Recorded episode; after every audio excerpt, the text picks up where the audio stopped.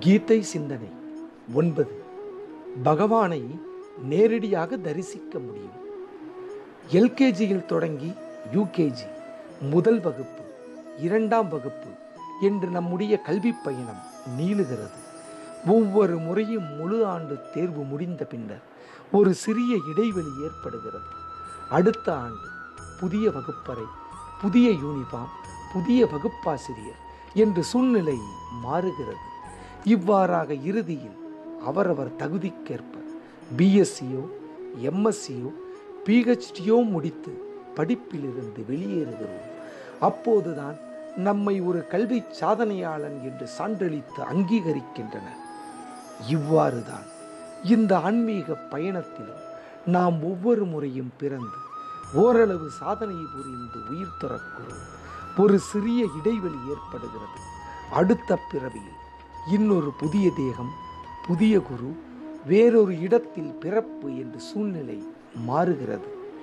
இவ்விதம் படிப்படியாக முன்னேறி நம்முடைய தகுதிக்குரிய சாதனையை முழுமையாக முடித்துக்கொண்டு வெளியேறும் போது நம்மை ஒரு ஆன்மீக சாதனையாளன் என்று சான்றளித்து அங்கீகரிக்கின்றனர்.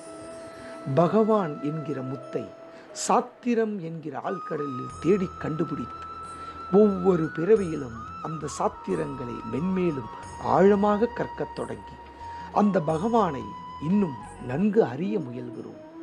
குருவின் மூலம் படித்தும் கேட்டும் இந்த சாதனையில் நாம் முன்னேறுகிறோம்.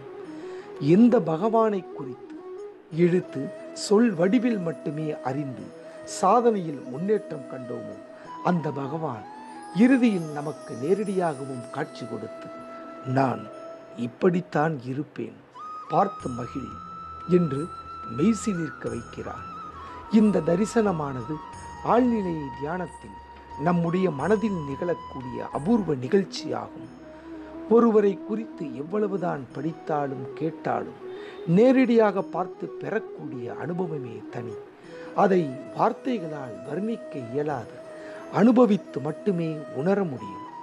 எனவே இப்புவியில் வாழ்க்கை என்பது கல்விச்சாலையில் பயில்வதை போன்றதாகும். எனவே ஒரு நொடி பொழுதையும் காலவரையும் செய்வதற்கில்லை. நம்முடைய சாதனை என்ன என்பதை அறிந்து கொண்டு அதற்கேற்றபடி செயல்பட வேண்டும். மறுபடியும் நாளை சந்திப்போம்.